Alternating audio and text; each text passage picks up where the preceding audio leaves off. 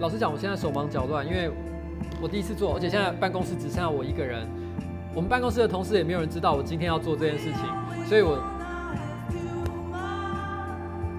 我只是自己想做。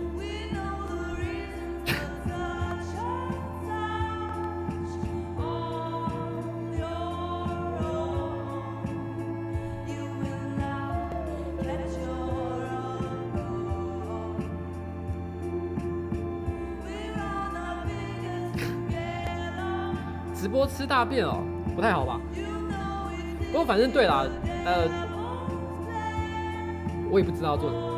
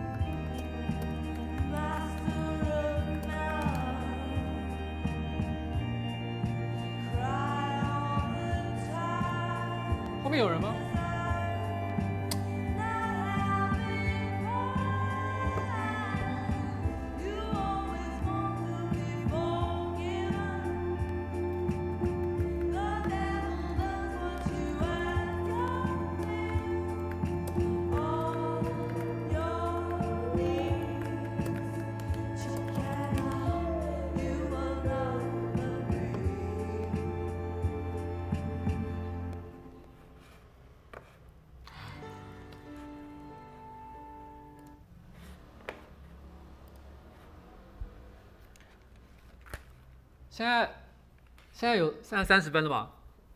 其实我今天我我刚刚其实我稍微想了一下，我今天到底要讲什么？其实我没有，我本来没有，本来不是今天要做这件事情，本来主题也不是这个。可是我后来，因为我今天正好在剪啊、一支影片是，是是我现在关于我现在养了三只猫咪的故事。那我突然想来讲一下这支影片的前传。就是在这三只猫咪以外的四只猫咪，也就其实我总共养过七只猫，但是有四只猫已经走了，所以我想聊一聊以前我所所曾经养过的那些，不要乱讲，柜子没有开。我想聊猫猫猫咪的故事啊。其实我养的第一只猫咪叫做咕噜，我可以给大家看一下它的照片。这是咕噜，它是一只黑猫。然后坦白讲，我从来没有想过自己会。开始养黑猫，就是会会开始养猫。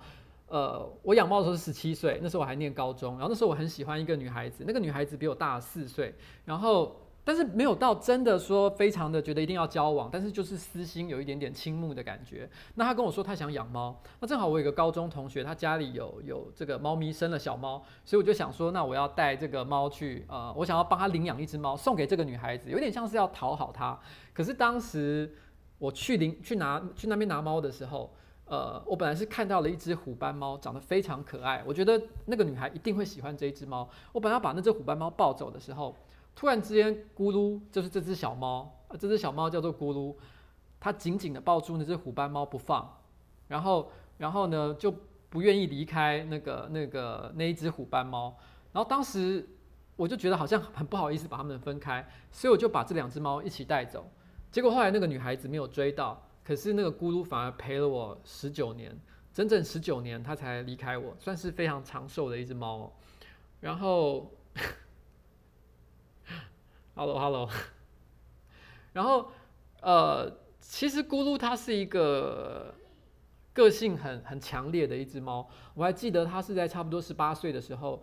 我发现他开始饮食变得不太正常，然后呃出现了肾衰竭的迹象。当时他的身体状况已经非常不好，兽医跟我讲说，呃，咕噜呢，它的肾衰竭的情形已经是正常健康猫的十倍的就是它的指数是十倍的糟糕，其实已经已经就是说它随时都可能走掉的情况。可是我记得他还是在那个呃随时会走掉的情况下，大概撑了又一年左右。我还记得他，我每次回家来的时候，他第一件事情就是跳到我的腿上，然后对我很用力、很用力的大吼，就是我感觉好像就是他用最后力气在跟我说：“爱我，我拜托你，你一定要爱我。”然后那种感觉，然后当时我我。当时我每天这样子照顾他，其实我内心会有一种心酸的感觉。可是咕噜，我坦白说，他走的并不，并不是很开很好的一个情况。他让我学习到了一个很重要的事情，就是因为他在最后半年的时候身体状况非常不好，然后我每个月大概都会花大概两万块钱左右的医医疗费去想办法维系他的生命。坦白说，呃，因为我那时候很爱他，所以我不希望他走。可是，其实他最后走的时候，我觉得他走得非常痛苦，因为他最后那半年，其实我每天早晚都要帮他打针，而且还要呃灌药，然后呃呃，他其实要做一种有点类似洗肾的治治疗，所以其实对他来讲是非常非常不舒服的。那好像有人说声音太小声，会会吗？现在还会吗？我那时候其实很难过，然后。我还记得他最后走的时候，他是从，因为他很喜欢躲在衣柜里面，他突然间从衣柜里走出来，对我喵了一声。我当时以为他只是又是要想要跟我讲些什么话，我没有很认真去看待。可他突然就倒下来了，然后之后就再也没有，就就就停在那里不动。然后我记得那时候家人，那时候很晚，大概凌晨两三点，然后我不好意思叫醒家里面的人，我就一个人抱着他，然后一直到天亮，然后我才带他去。呃，去埋葬。当时我们家里其实有另外一只猫，哦，另外一只猫叫做叫做，也是一只黑猫，呃，还是很小声吗？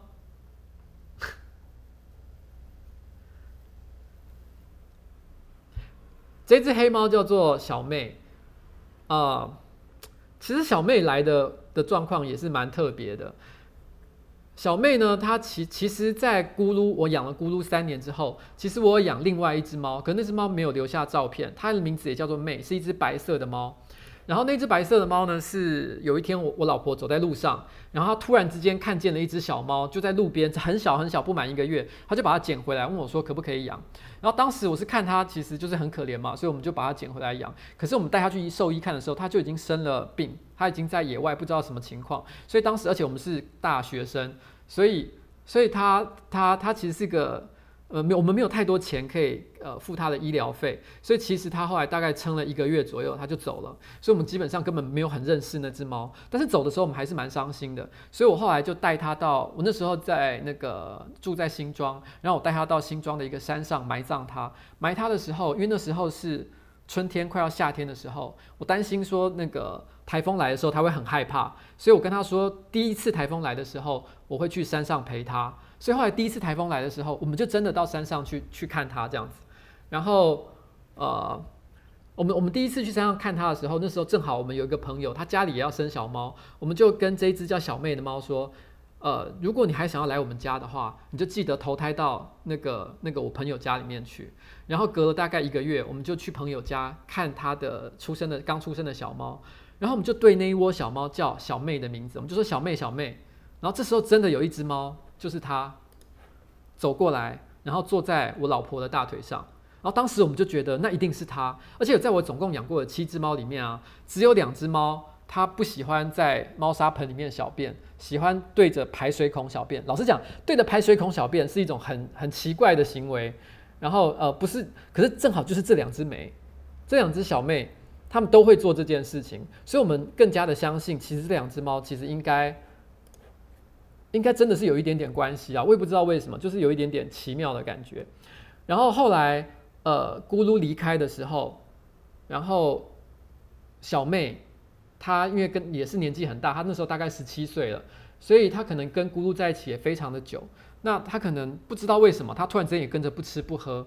然后大约隔了一个月，我们觉得有点状况不太对劲，我们就带他去给医生看。然后医生就说他得了跟他他状况跟咕噜一模一样，就是有急性肾衰竭的情况。当时我们觉得那个有点像是你知道，就是有一对老夫老妻，他们在一起太久了，然后老公走了，然后老婆也就跟着走了那种感觉。然后那时候其实我就，我们那时候感觉很心酸。可是因为有咕噜的经验，所以我们也也也其实很犹豫，到底我们要用什么样的方式去治疗他，看他好好相处。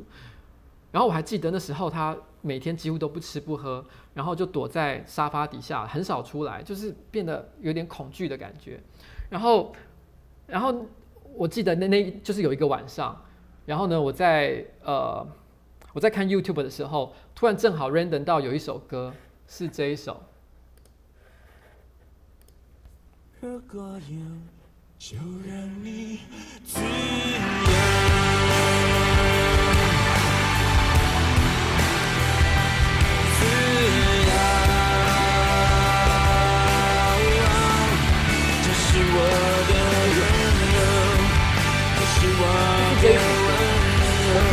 这首歌的时候，那只小猫突然从沙发底下走出来。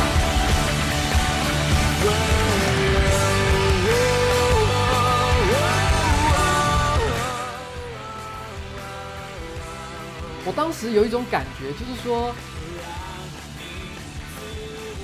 是不是小妹想要跟我表达说，叫我要放她走，不要再勉强她，不要去照顾她。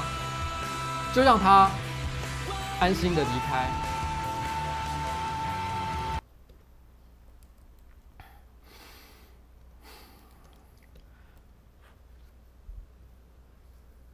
哦，我在刚刚有人说听不到我的声音，我再讲一下，就是就是我在听到《温柔》这首歌的时候，小妹突然从她的沙发底，她躲着的沙发底下走出来，然后，而且那段歌词正好是讲说。嗯，爱你就要让让呃要要让我自由，然后那时候我真的就是有一种很很，我觉得他好像在跟我说话，用这首歌跟我说话，意思就是说，其实你不要强留我，然后让我就是安心的离开。然后后来我们就这样静静的照顾了他，呃一两个月，然后然后有一天我们去带他去给医生看的时候，医生说他真的真的应该是已经呃很难很难就是在呃救活了。然后，呃，他就说，他叫我们就是审慎的思考一下，我们到底接下来应该怎么做。那一天晚上，我们就帮他在他的身上贴了一个吗啡的那种贴片，就是一种类似麻醉药的东西。然后不会马上就发生什么事情，但是他会睡着，让他不会有任何的痛苦。然后我们就把他带回家。我还记得那时候，我跟小妹很喜欢，呃。很喜欢做一件事情，就是他他还很健康的时候，就是玩一个游戏叫老爸游戏。老爸游戏就是说，呃，我每次回家的时候，我只要一开门，因为他很好玩嘛，他会直接从门口这样冲出去，然后冲出去之后，如果我不去追他的话，他就会转过头来看我，然后就好像说你为什么不来追我？然后我就会再去追他。我追他的时候，他就会也很惊吓，然后又跑回家。就是你知道，就是一来一往，一来一往，他跑出去，我追他，然后我追他，他又跑回来，我们大家就会持续这样两三回。所以我说这是一个老爸游戏这样子，然后那个时候他身上已经贴了吗啡贴片，而且他已经生病很长一段时间了，所以他精神状态已经很差，慢慢快要进入睡着的状态。可是我们带他回家的时候，他居然又做了跑出去这件事情，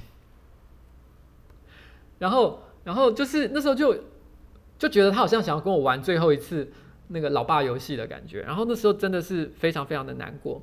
然后后来我们就陪着他看电视，他就睡着了。我们大概待到了十二点钟。然后凌晨十二点，然后他就很安静的在我们的怀里面离开。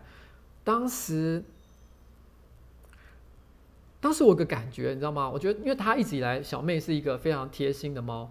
我觉得他连走的时间都挑得非常好，他没有故意就是你知道，就是他挑了一个让大家可以你知道，就是早点去，就是一个十二点是一个其实不会干扰我们作息的一个时间，我们还可以回去梳洗一下，然后睡个觉，早上起来再带他去。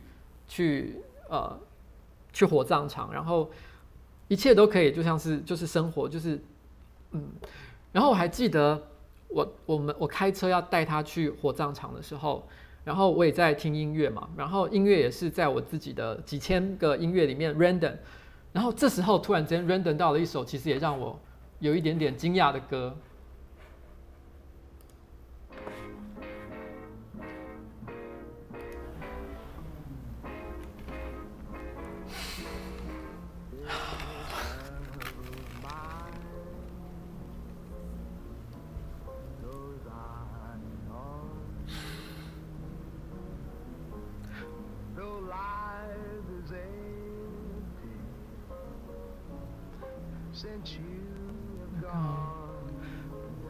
这是 Ray Charles 呃所唱的一首蓝调歌曲，他其实是在讲就是最爱的人离开他的时候的感觉。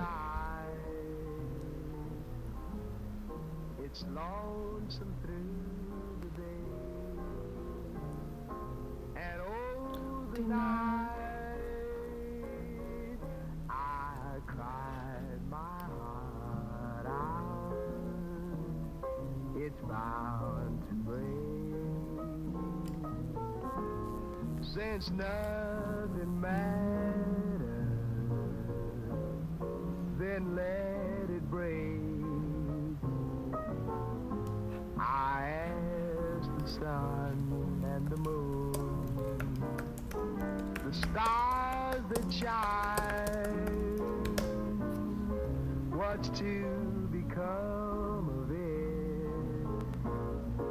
This love of mine.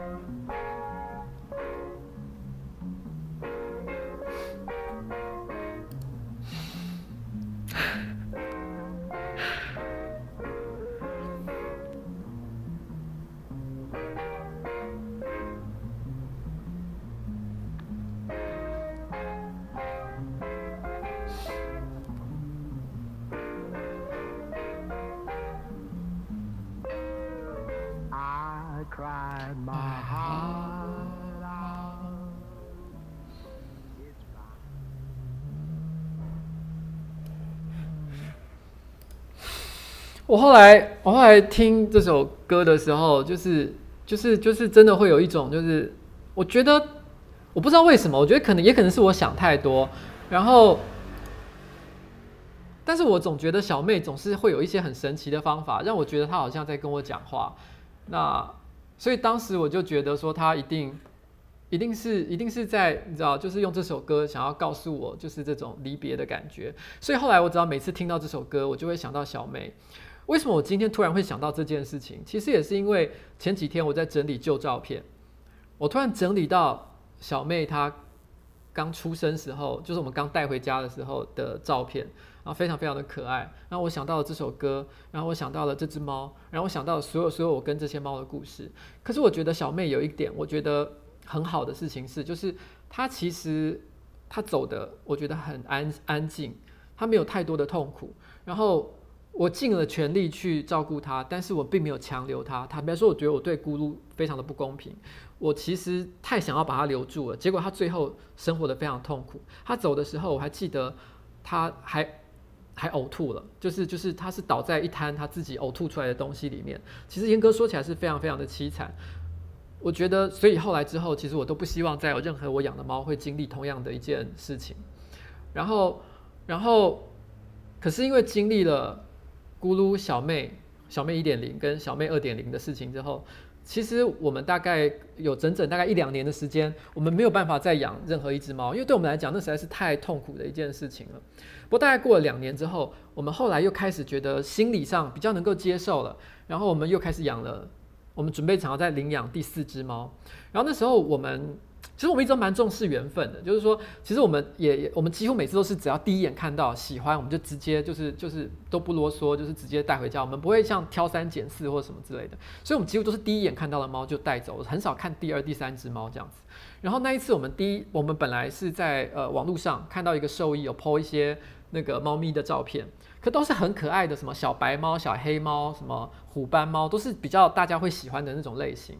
可是很，可是我们到了现场。那兽医才说啊，那些猫都被领养走了，他们只剩下最后一只猫，就是这一只。它的，而且它被那个是兽医呢取了一个很难听的名字，叫歪搞，就是丑猴。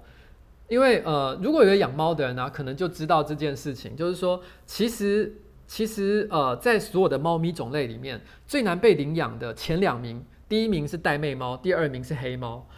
玳瑁猫因为它的长相的关系，它因为玳瑁猫它的颜色很像是它的毛色很像是被火烧过，然后很杂乱，然后看起来就脏脏的，所以很多人其实并不喜欢这种类型的猫，它很不好送。所以那个 那个兽医自己也知道这个情况，所以他帮他取了一个真的很难听的名字叫掰搞。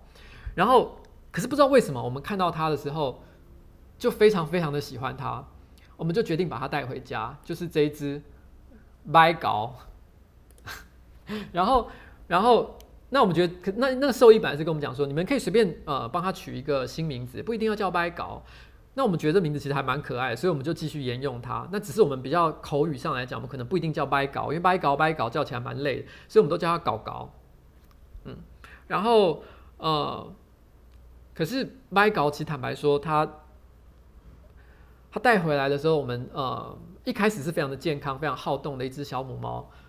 可是没想到，我们第一次带它去给医生检查的时候，因为呃，你知道很多小猫啊，肚子都容易看起来有点鼓鼓的，因为可能吃太多啊、胀气啊，各式各样的原因，这是很正常的现象，所以我们本来没有很担心。可是我们第一次带它去看医生的时候，医生就跟我们讲说，它得了传染性腹膜炎。传染性腹膜炎呢，其实在所有猫咪的的的这种呃得的疾病里面，其实算是一种绝症，就像癌症一样，它是一种就是幼猫最容易夭折的一种疾病。然后当时我们听到的时候，其实是很震惊的，因为我们好不容易鼓起勇气再领养了一只猫，结果它居然得了绝症。我们问医生它可以活多久，他说他只能大概再活一个月，大概就是极限了。那个一个月期间，我们一直带他去看医生，然后想尽各种方法，我们还看了不同的医生，想要寻求不同的意见，因为也许这个医生讲法是错的，也许他还有其他的治疗方式，可是最后。因为呃，急性传染性腹膜炎，它的症状就是它的腹部会开始积水，然后它其实没有什么其他健康上的问题，可是因为你积水越来越多，压迫到你的你的胃，所以导致你没有食欲，不吃东西，所以最后是饥饿而死的。所以坦白说，搞搞的，搞搞离开的时候，其实也不是很很好的状况，它是一天比一天衰弱。其实我可以感觉到一件很悲伤的事情，就是说。那个时候，你会感觉到它就是一只小猫嘛，一个月大左右的小猫，它非常的好好动，它会想要跟你玩，然后想要玩呃各种会活动的东西，然后，可是因为它一直无法吃东西，它无法进食，所以它越来越衰弱。可是你知，可它完全不知道它自己为什么衰弱，它它它也不能理解这件事情。你会觉得它越来越没有力气，可是它还是仍然努力的想要去探索这个世界，去玩。他甚至还帮我们抓了好几只蟑螂，在他最虚弱的情况之下，他走的那一天，我们甚至于觉得他也帮我们扑灭了一只蟑螂。我也不知道为什么，他就是会喜欢做这件事情。后来那一天，呃，我还记得那天我是在上班的时候，然后我老婆打电话给我说他已经走了。我回家的时候呢，我老婆正在帮他洗澡。他已经走了，可是为什么要帮他洗澡？是因为他最后吐血，他他呕吐了一滩黑色的污血出来，所以他全身的毛都纠结在一起。我们觉得这样没有办法好好的送他走，虽然我们也可以布包一包的就把他带走，可是我们觉得这样不好。所以我记得我回家的时候，我看到我老婆，她是边哭边帮他洗澡，因为他已经不会动了。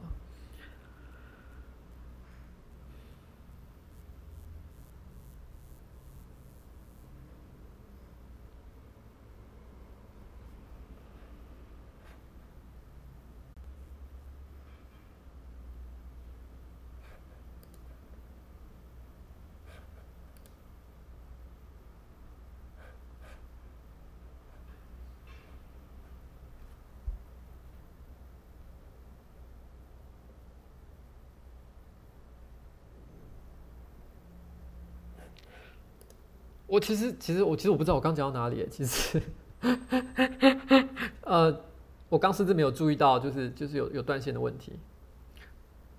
好，我刚刚其实是应该是在讲，我刚刚应该是在讲掰搞。我讲到哪里？我讲到掰搞的症状。OK，呃，传染性腹膜炎它是一种呃，它传染性腹膜炎的症状，它是腹部会开始积水。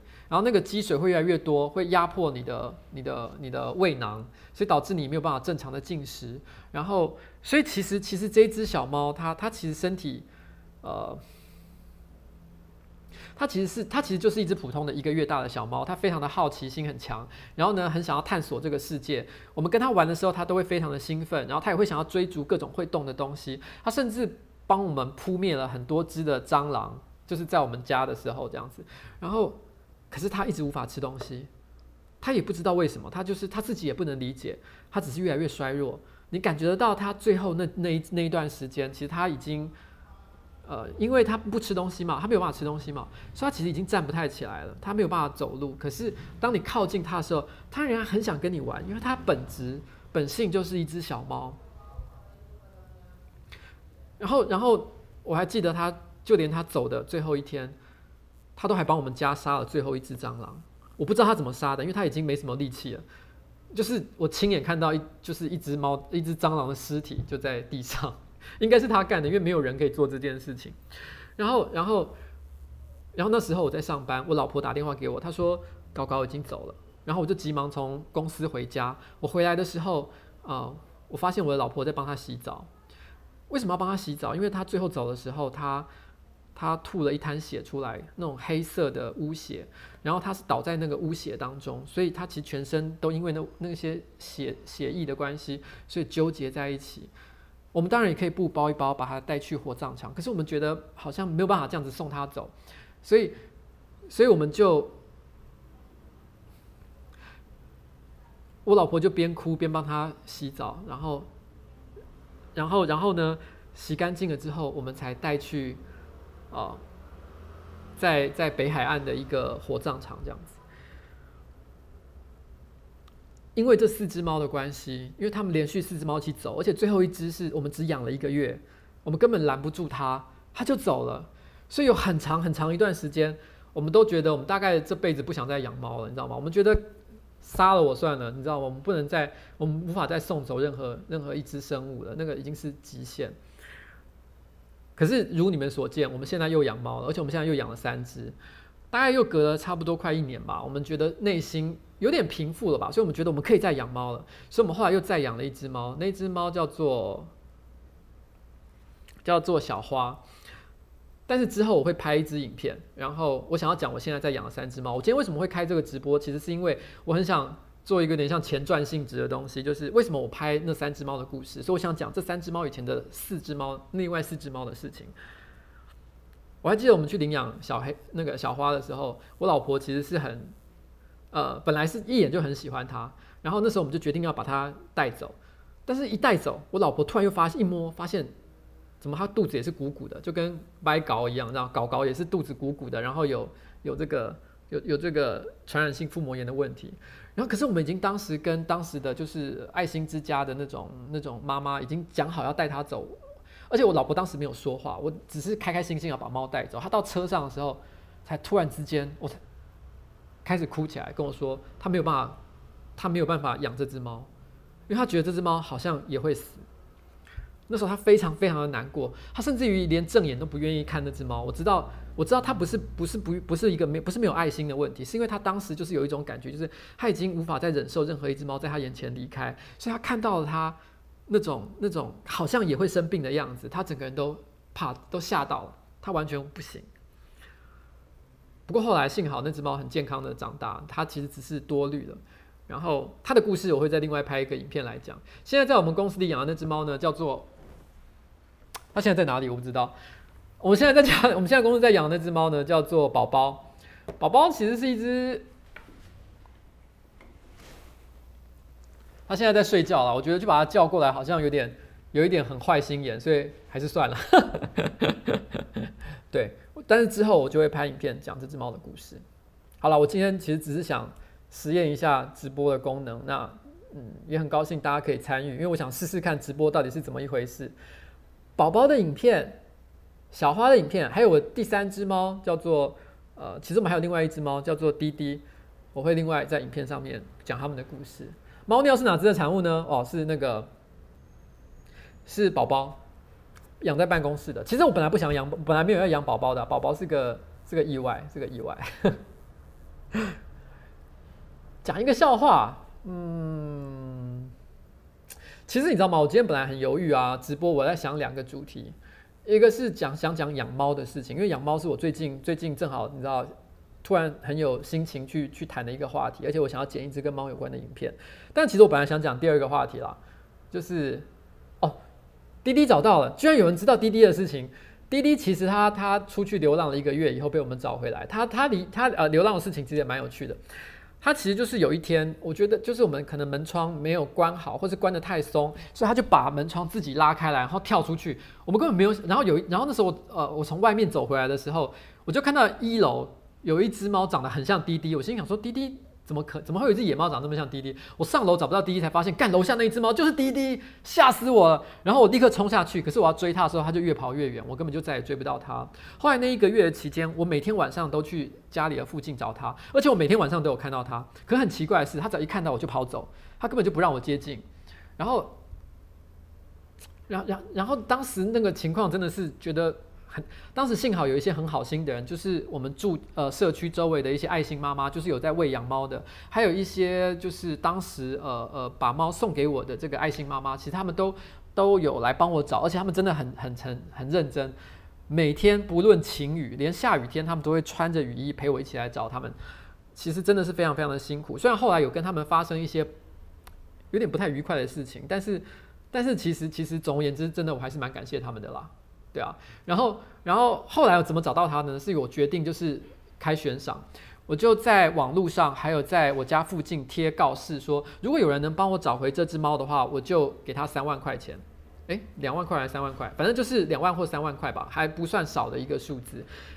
结果大概隔了三天，就有人打电话给我说，他已经抓到猫了，而且他是特地从永和还是中和一个很远的地方来帮我找的。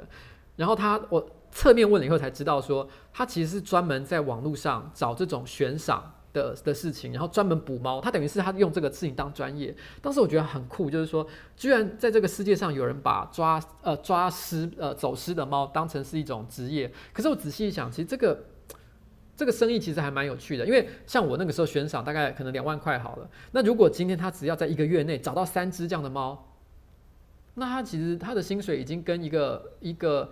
中阶的白领其实是差不多的样的薪水，其实并不是一件很糟糕的生意，而且我在在台湾做这件事情的应该也没有很多，真的真的是蛮有趣、蛮有趣的一个一个工作啦。那那后来就是他帮我把滴滴抓回来这样子，嗯，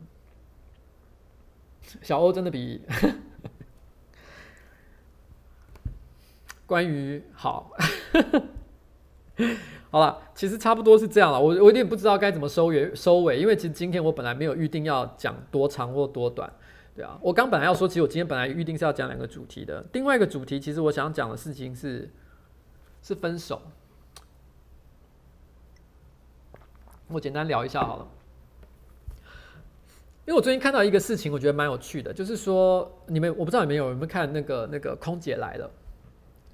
空姐来了，最近小八离开的事情，就是他就不再演了嘛，然后引起了蛮多的话题这样子，然后也有也有这个媒体，然后呃特别就是就是就是还呃好像是我忘了是哪一个，好像《镜周刊》吧，他还特别写了内幕报道，说他们发生了一些什么样的事情这样子，然后我当时看的时候，其实感触非常深，虽然不完全一样，但是坦白说，跟我们和海浪法师的状况其实。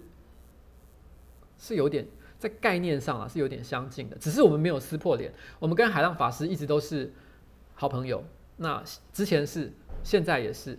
那但是我们分手的时候，的确有些相同的矛盾跟冲突发生。很多人都一直问我海浪法师到底到哪里去，我们从来不回答。我们不回答原因不是说这有什么家丑不能外扬，而是我们希望就是双方都是你知道吗？就是好聚好散。我们不论如何都不要说。说谁的好或不好，就是让这件事情和平分手。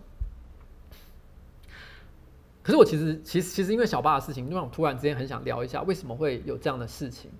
因为很多人都会有一个疑问，就是说，海浪法师就是壮壮，他是我们的公司的人吗？其实不是，他是一个我们的合作的演员，我们跟他有签一个合约，可是这个合约其实是一个。不是很严格的合约，就是说，它其实只是一个大概规范，就是说啊，你每个月一定要来我这边演出几次啊，那跟我共同演出的作品，这个权利是双方一起共有的，不是谁能够独享的一个成果，大概大概是像这样的一个状况吧。那那呃，在那个《镜周刊》上面的报道，他提到说，小八他们跟呃，我先讲我我不知道这是不是事实啊，毕竟《镜周刊》他也可能都是随便乱讲一些八卦，那我只是转述《镜周刊》的报道报道，他的说法是说，呃。因为呃，空姐来了，她的业配价格一次可能是三十万，那小八他个人的业配大概只要十万，所以这个时候出现了一些厂商，然后呢，他们就觉得，那我与其付三十万，我不如直接找小八就好了，然后付十万就好，而且他们甚至找小八另外拍了一个跟空姐来了很像的主题，也是空姐的内容。那当然，对于呃空姐来的制作单位来讲，他们就会觉得，嗯，你这样子是不是很没有职业道德？你居然。这样子，当然这中间的细节我其实不了解，我相信他们可能也也可能不是这么简单的一件事情，并不是说谁对谁错，因为我觉得这件事情一定双方都有不同的观点。那墙上的黑黑黑的是哪里啊？这边这边这个算了，不重要。然后哦，顺便讲一下，有人问跟卡米蒂什么关系，对不对？我是卡米蒂呃的创始股东，所以所以卡米蒂嗯。就是如果他有赚钱的话，我可以分到一些羹就对了。可事实上，因为他到目前为止也真的没赚什么钱了，他一直很努力的在经营，所以所以其实也没分到什么钱。他是一个 就是这样子。那那当然的，因因为平常嗯，所以我们跟卡米蒂的演员或者是幕后的工作人员其实一直都有很好的关系。事实上，小欧也是卡米蒂的人啊。那我们只是偷偷把他挖来用这样子。然后没有蟑螂啊。然后然后呃。我们为什么会跟壮壮分开？其实是这样，如果你们一直都有看上班不要看的影片的话，其实二零一六年我是很少出来演的，几乎没有。然后我偶尔出来客串而已。那原因是因为为什么我偶尔出来客串而已呢？因为因为我很不想，你知道吗？就是因为我小时候年轻的时候做很多坏事，我很怕突然之间有一天冒出来一些人，不管是男生或女生，反正就是突然之间说，你知道吗？其实其实瓜吉以前呢、就是之前做那个什么什么什么什么事情的，我超怕的，你知道吗？我超怕会发生这样的事情。然后，然后，然后，然后那个那个，所以，所以我其实不想搬到台面上，而且我也不是以红为个人红为目标。然后那时候我们其实都有跟一些专业的演员合作，不是只有壮壮而已。反正我们就看剧情的需要，我们会跟不同的人合作。那有一天，其实其实我们跟壮壮的合作呢，其实也是一个双方呃嗯都贡献了很多心力跟智慧，然后然后得到了一个很很巨大的一个回响。你们知道那个《海浪法师》第一集有多少观看吗？他在 Facebook 上是三百五十万，然后在 YouTube 上是两百五十万，加起来六百万。然后呢，在二零一六年全年度的影片流量排行榜里面，那个壮壮的排壮壮的这个海浪法师的影片是排名第三。那他是怎么拍出来的呢？是有一天我突然之间觉得海海海涛法师的事情其实很有趣，我打电话给壮壮，跟他说：“我跟你讲，这支影片一定会红，我们一起来想一个东西，想一个梗。”然后第二天。他就想了一个初步的脚本给我看，那我本来担心脚本写的很鸟，我就看了一眼，我就觉得，哎，这脚本其实还不错。我就说我们现在立刻来拍，我们就当天，等于说只。然后就拍，然后一个下午拍完，然后我们剪完，剪完的时候呢，我还记得是那个大概九点钟左右的时间。我们觉得九点上线有一点晚，可是我觉得还来得及上线。可当时我对这一支影片有一点点担心，因为壮壮演得非常好，所以我们其实没有加很多的特效。我们觉得不需要加一些很综艺感的字卡啊，或者是什么音乐啊什么的，我们觉得那都不没有必要，因为他演得很好了，不需要加油添醋。可是我有点担心观众会不会觉得这样的口味太清淡哦，所以我那时候就给拿给我老婆看。我老婆看到一半就笑出来，我当时就觉得干这个没问题，这一定行。然后上去大概二十分钟，我看那个当时的就是分享啊、赞啊、回馈啊，我就知道这影片爆了、爆了、爆了。结果果然，它之后就变成三百五十万，只在 Facebook 上有三百五十万的观观看。它它其实是一个很成功的案例，即便是到现在，我都很愿意拿它来来来，no, 自夸。我觉得我很喜欢这个是这是一个。这是一个很成功的案例，因为它并不是说呃单纯是壮壮演技很好，或者是我们呃呃气化脚本能力很强，它是个双方智慧的结晶，你知道。但是我觉得后来发生一个问题，就是说，其实壮壮他是一个专业的演员，那他甚至也是一个艺术家，他有很多自己的想法，他很多想做的事情跟我们想做的事情其实不完全一样。那我们的合约有规定，他我们希其实也不是合约规不规定的问题，我们希望他每个月至少能够来我们这边演出四个作品。然后，当时就发生了一个问题，就是说，因为他的作品实在太红了，所以说厂商来找我们的时候，要合作，要给我们商业案件的时候，要赚钱的时候，他一定会指明要跟壮壮合作。对我们来说，这也是 OK 的啦。那因为他就是个很杰出的演员嘛，那大家都是啊互利互惠。可是久了，我发现一个问题，就是说，哎，可是如果这样继续合作下去，可是因为他有很多他自己想做的事情，所以很多时候他的时间上是不能配合我们的。可是厂商又都指明要他，那结果造成我们这边公司一个很巨大的困扰，就是说我我开始会想一个问题：如果有一天他不再想跟我们合作了，那我公司是不是立即倒闭？因为大家都觉得我们等于壮壮。所以我当时就跟他谈了一件事情，就是说我们之前的关系就有点像是炮友，你知道意思吗？就是。有有需求的时候，我们就你知道互相一起打一炮。我问他可不可以跟我结婚？其实我知道问这个问题是很冒险的，因为因为如果要结婚的话，我就不不是不是他单方面的问题而已，是我们双方面的问题。我要负担他人生的一切，他的演艺生涯的成败，我都要负担起来。我们谈的结果啦，我们。发现其实我们没有办法走到结婚这一步，所以我才说，那我们就结束炮友的关系好了。然后也是在跟他的合作结束之后，我才开始做很多跟我自己有关的作品。因为我开始觉得，我们还是要持续跟很多的不同演员合作，像我们还是跟小欧合作啊，我们还要找演员啊，我们还以后还会有很多很多不同的演员，呃，都会一起来做我们的作品这样子。但是我觉得，在养这些演员之前，我要先养一个百分之一百不会跑掉的东西。就是很不好意思，就是在讲我啦。嗯，所以，所以我必须要说一件事情：我跟壮壮分手的时候，其实我内心就也真的很像失恋一样的感觉。我常常会去偷偷刷他的 Facebook，我是说认真的，不是开玩笑的，我真的会去刷他的 Facebook。我想看他最近在干什么。然后，然后他那时候正好可能有 po 一篇文章。他写的很含蓄，看不太出来，很抽象，看不出来什么意思。可是感觉上是有一点点失落，有一点点寂寞。我当时还觉得有点难过，就是说，哎，我们为什么要分手呢？这样子。可是隔了几天，我又看到他 po 了一篇，po 了一个影片，是他跟不同的单位一起合作拍的影片。我又超怒的，你知道吗？就觉得说，干，才分手几天，你就跟别人合作，你就对狼照吗？超北宋。然后，然后，然后，然后，然后，可是我看完那个影片，发现。我觉得影片没有很好笑，然后我又，你知道我又释怀了，就觉得说，就跟你讲嘛，就是跟我在一起不是比较好吗？就就是就是这个感觉，你知道吗？就是未来到底会怎么样？其实我不知道。其实搞不好我们还是会合作啦，就是就是在拍片，maybe 还是有这样的可能。我们就像我说的，我们其实还是朋友。那那，对啊，只是说暂时啊，我们不能再维持这种炮友的关系。如果有一天他就是我们有机会再再交往的话，就是很认真的谈交往这件事情的话，搞不好还是有可能啦。哦，有人问到瘦瘦的情况，瘦瘦的情况比较特别。嗯，我跟你讲，其实我我觉得瘦瘦反而没有没有没有跟壮壮一样，就瘦瘦要合随时要合作，随时都还是有可能。那呃。只是因为瘦瘦最近的外务实在太多了，他他一直有想要去，因为你知道吗？他来公司不到半年，他就说他想要去新加坡参加一个好几个月的演出，然后最近他要跑到嘉义去拍戏，所以其实老实说，在这种情况之下，他个人的外务太多的情况之下，所以我只好你知道，就好像也是交往的关系啊，就是有一个人他他说呃呃我们很喜欢，然后要跟我约会，然后可是约会约了几次，然后突然之间就消失，然后你怎么办？但是因为啦，他真的是一个蛮蛮杰出、蛮有特殊才华的人，所以如果有机会的话，我们一样好不好？继续合作，一定一定是可以的。其实我对他其实是有一些想法，我最近有跟公司的同事讲，其实他大概可能再过一两个月，可能就会回来。我其实也会跟他谈一些不同的计划，可他会不会答应我不知道啊。但是瘦瘦我还蛮喜欢。好，我觉得上班不要看叫支柱的人哦。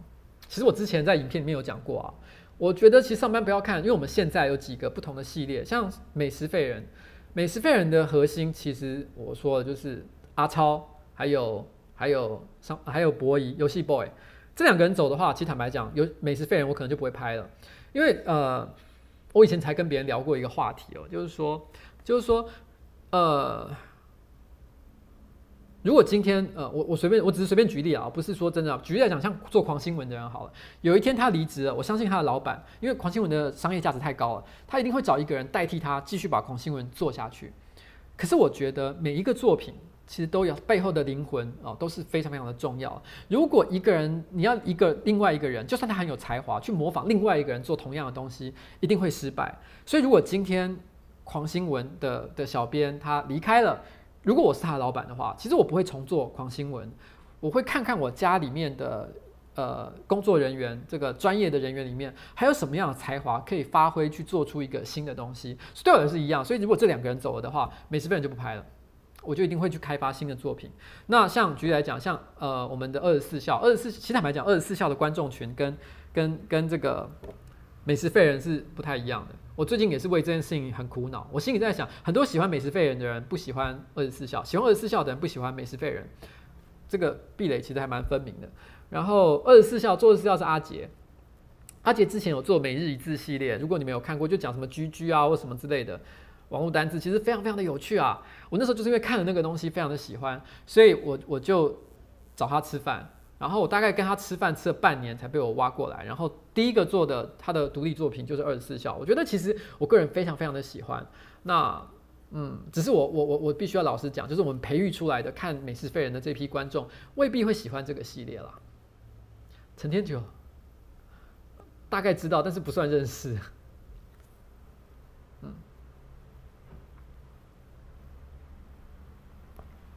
其实二十四孝是这样，就是说我我一直认为啦，如果做这种影片的话，最有商业价值的是短剧。短剧短剧有商业价值的原因，是因为它的受众族群是最广的，而且它在做商业植入的。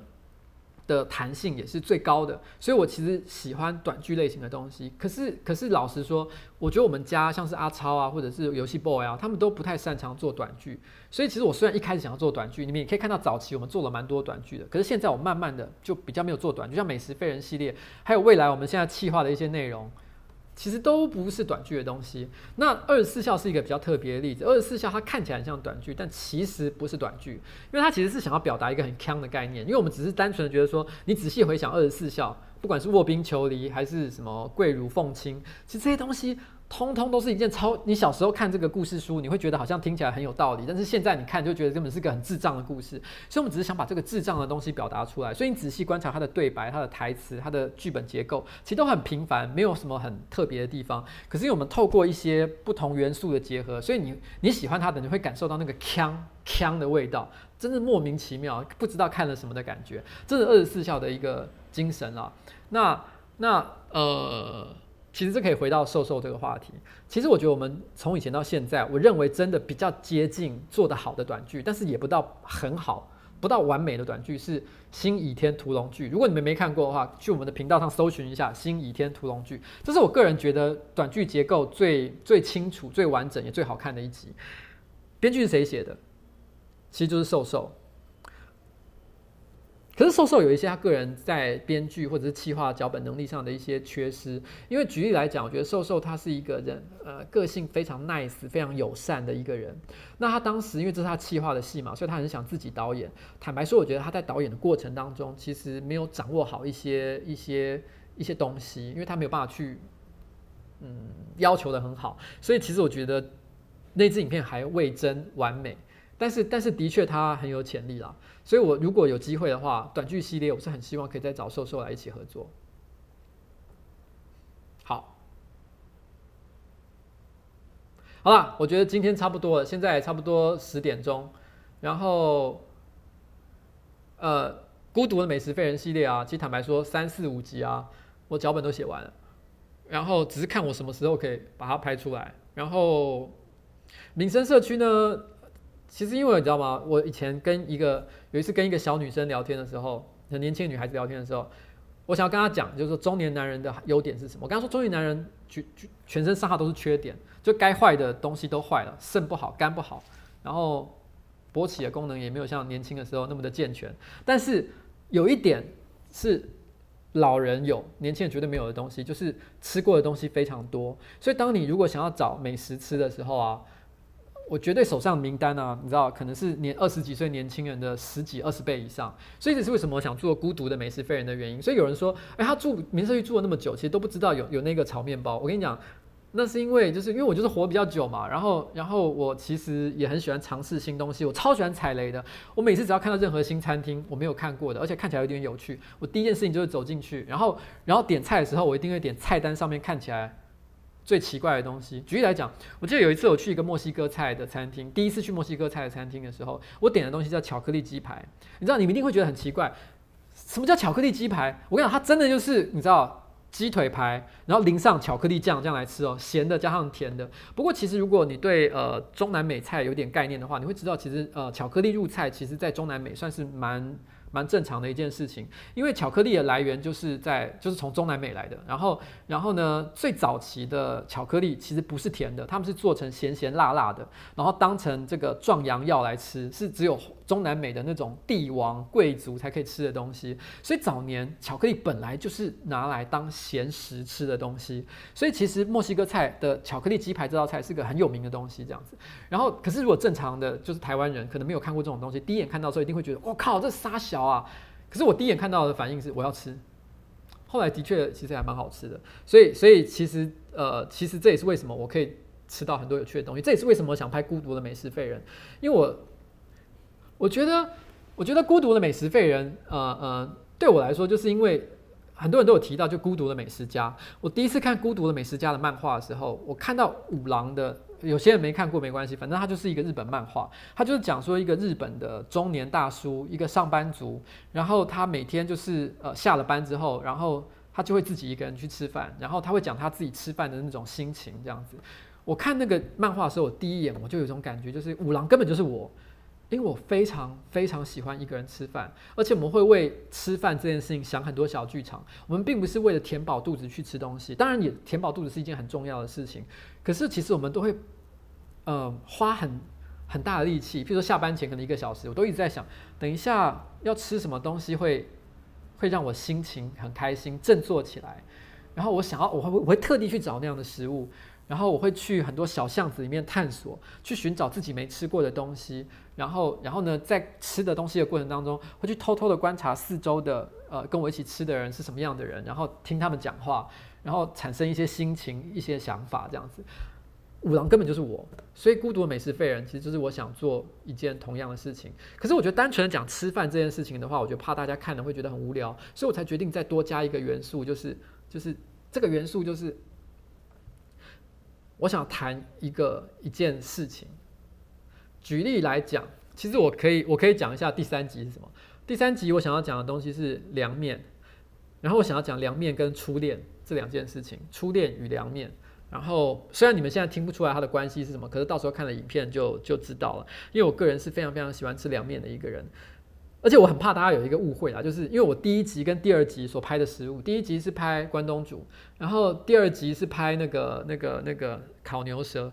其实这两个食物呢的单价都不便宜。我觉得大家可能会误会，我好像天天天天都过贵族般的生活，其实也没有啦。我我说真的，我大多我也很喜欢吃卤肉饭的好吗？然后呃，我喜欢吃金峰哦，最喜欢的台北市我最喜欢吃的是金峰，然后。呃，所以所以其实我觉得第三集我想要讲一个比较价格比较低一点的，让大家看一看，就是其实我并不是天龙人。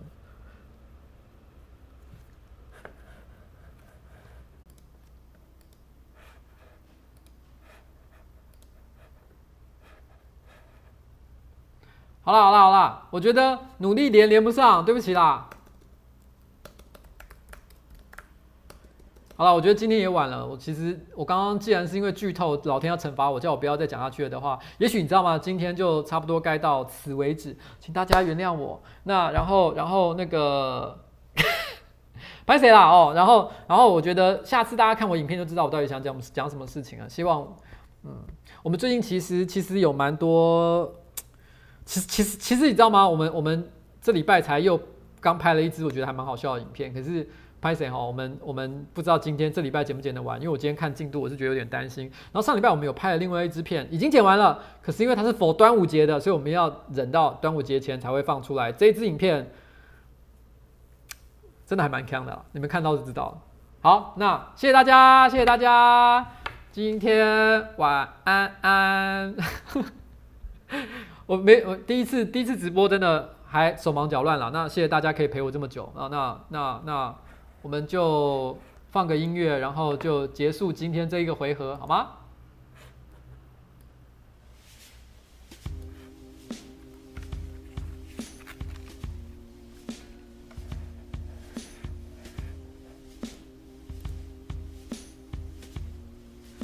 拜拜，晚安喽。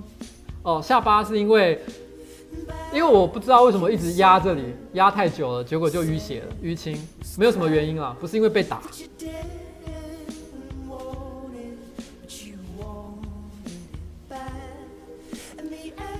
我有很多滑板鞋。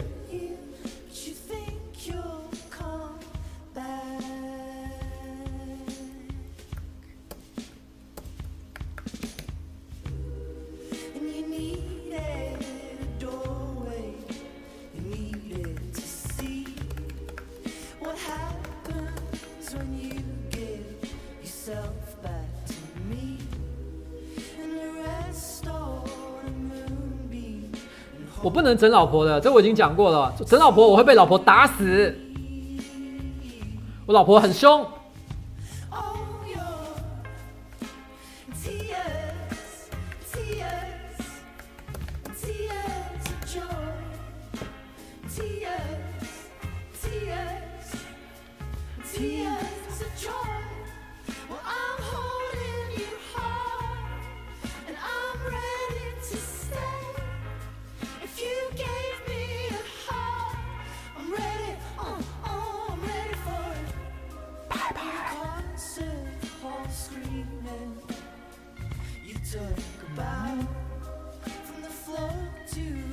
如果可以的话，我希望每个礼拜都可以做直播。每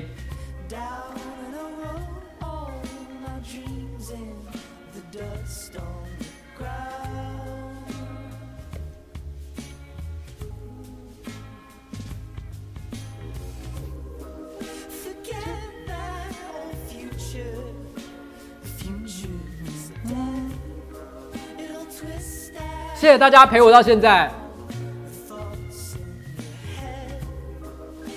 好，下一次我会先介绍音乐。哦哦哦，我讲话太大声了，对不起。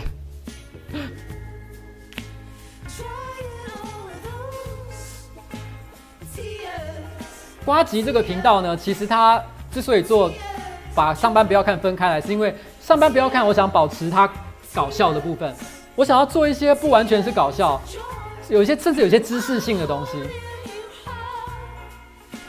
哦，太大声了！猫，下次我会带来给大家看。它现在在睡觉，不要吵它。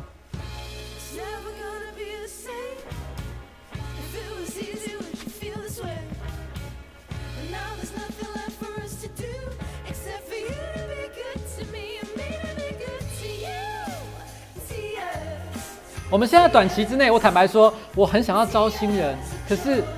我现在还没有多余的钱可以招新人，所以请大家原谅我。如果我们有机会的话，我一定可以做，会告诉大家的。